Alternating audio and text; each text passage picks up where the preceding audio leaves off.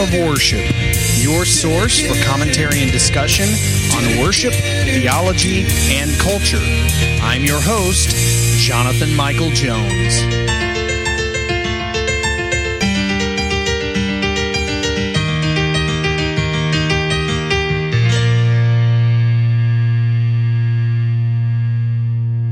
Hello, everyone. This is Jonathan Michael Jones. You may visit me at JonathanJones.tv. Having discussions about worship, theology, and culture. Today is more of a theological topic, and that is living in the reality of Christ's incarnation. Here we are approaching Christmas, and as you're listening to this, we are likely in the Advent season. I pre-record these, so we may not be there yet, but we are just about there if we aren't in the Advent season. And we are approaching Christmas, which is the time we celebrate the birth of Christ, God Himself coming to this earth, humbling Himself, taking on the form of a bond servant, of a servant. And Scripture says, emptying Himself. And considering Himself as God as nothing to be grasped and taking on the form of a human being, God in flesh, the incarnation. But something we fail to think about often is the reality of Christ's continued incarnation. The Christmas story is surrounded with miracles. The virgin birth, the star, there are so many miracles that surround the birth of Christ, the dream even that Joseph, the dreams that Joseph and Mary had are miracles in and of themselves.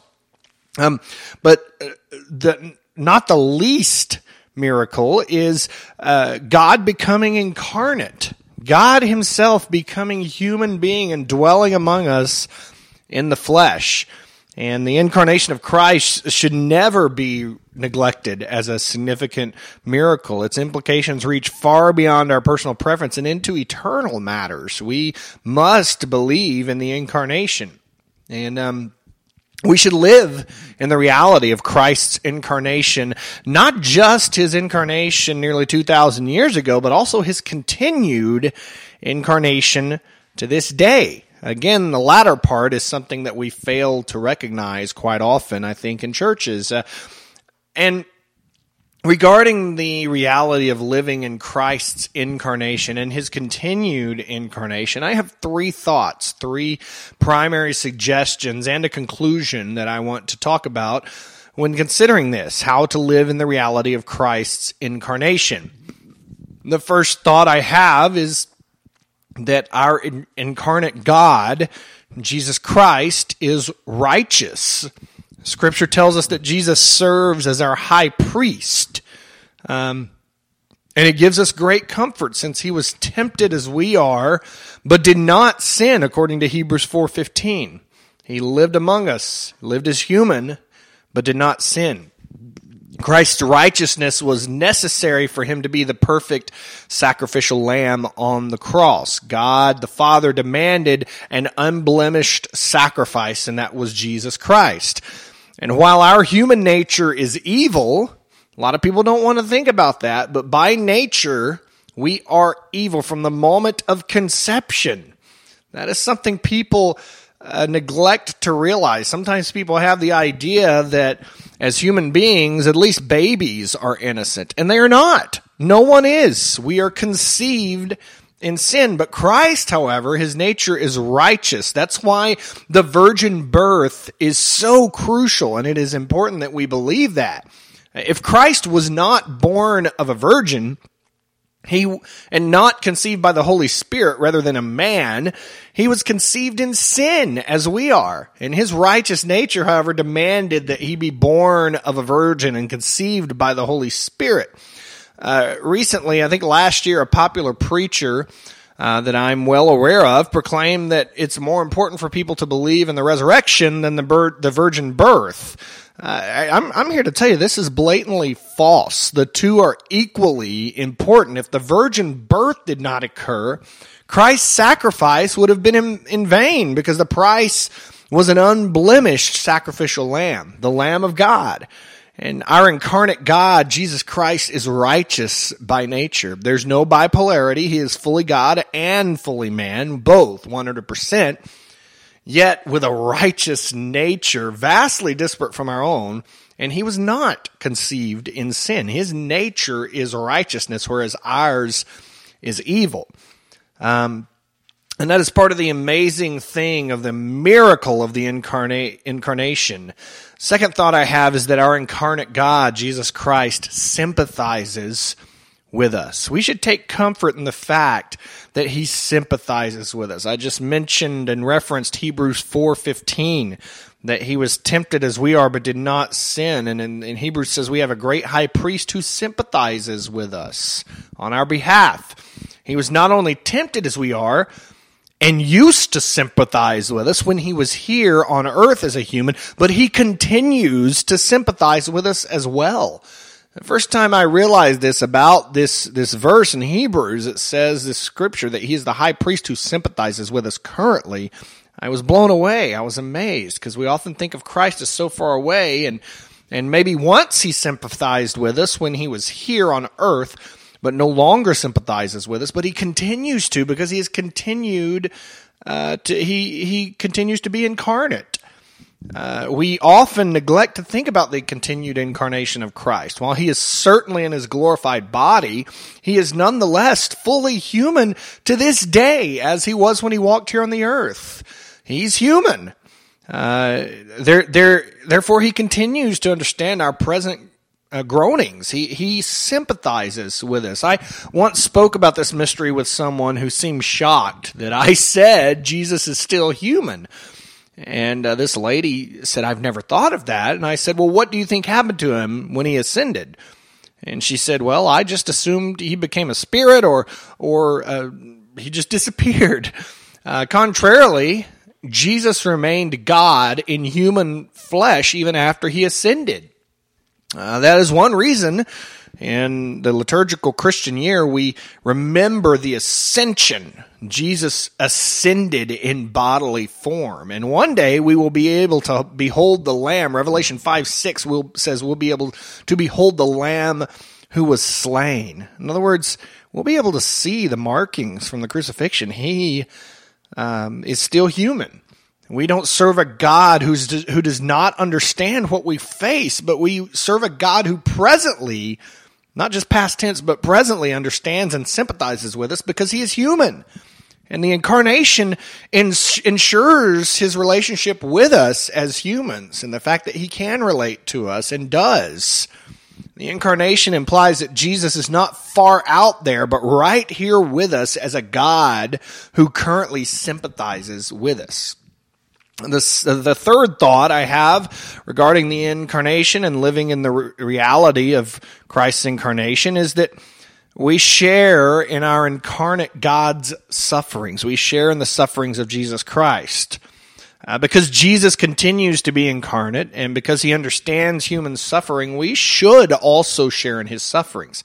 Because that's our call as Christians, according to 1 Peter 4:13, and the very mark of who we are in Christ. Suffering is usually shed in a negative light because it is painful. But in this matter, the glory of Christ is revealed through our sufferings. It's a noble and joyful experience. Callistos Ware says it this way. He says, "We should not say that Christ has suffered instead of us, but rather that he has suffered on our behalf.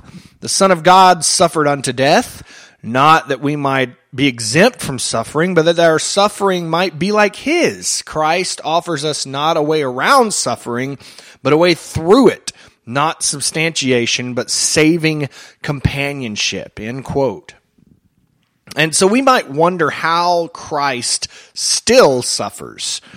Scripture makes clear the concept of Christ's suffering through the church's suffering. On the Damascus Road, Jesus appeared to the Apostle Paul, who was Saul at the time, and he said, "I am Jesus whom you persecute," in Acts 9. In other words, it was not primarily Christians whom Saul persecuted, but it was in fact Jesus Christ, even though Christ had already ascended. Additionally, the Sermon on the Mount, Jesus proclaims, he says, "Blessed are you when others revile you and persecute you and utter all kinds of evil against you, falsely on my account. Rejoice and be glad, for your reward is great in heaven, for so they persecuted the prophets who were before you."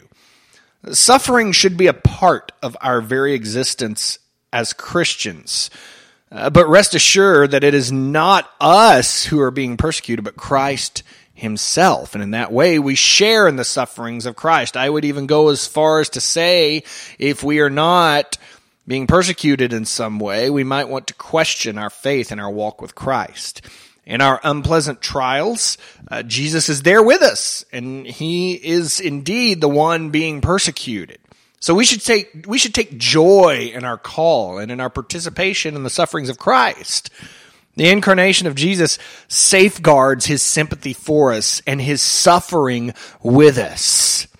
We serve a God, again, who understands, who suffers with us. And the conclusion of this matter that I have is that our incarnate God, Jesus Christ, does not only obey the Word, but he is the Word. I'm referring to John 1 that says, "He is the Word made flesh." That is the incarnation. God is the Word, and he became flesh. He is the perfect fulfillment of the law, according to Romans 10:4, because he is the law. We get the idea that Jesus obeyed the Bible. Well, the reason he obeyed the Bible is because he is the Bible. He is the perfect example of righteousness because he is righteous. In other words, righteousness is derived from him. He is not derived from righteousness. Christ then is the ultimate model for life and for righteousness. And we should not only consider Jesus to be deity, but also human. He is incarnate God. If we need an example of a righteous living as a human being, we should look no further than Jesus Christ. The incarnation of Jesus Christ reveals a matchless level of relationship and understanding. And God humbled himself. He became man through the womb of a virgin named Mary. A miracle in and of itself. He was not conceived in sin. He was conceived by the Holy Spirit in righteousness rather than in sin, as we are. Therefore, his nature is righteous. He faced every temptation we face, and yet he was blameless. He died as the atoning sacrifice for the sin of his people, and was then raised in bodily form and ascended in the same manner, and today sits at the right hand of God as human. And Jesus did not just obey the Word, but he is the Word. In other words, the entirety of Scripture points to him as the center of all existence. And so we should look to Jesus, God incarnate, as the author and the perfecter of our faith and as the model for righteousness, with the realization that we serve a living God who remains incarnate. And how comforting and how wonderful that should be for us today, this very day, as the people of God, as the church. Thanks for listening. This is Jonathan Michael Jones.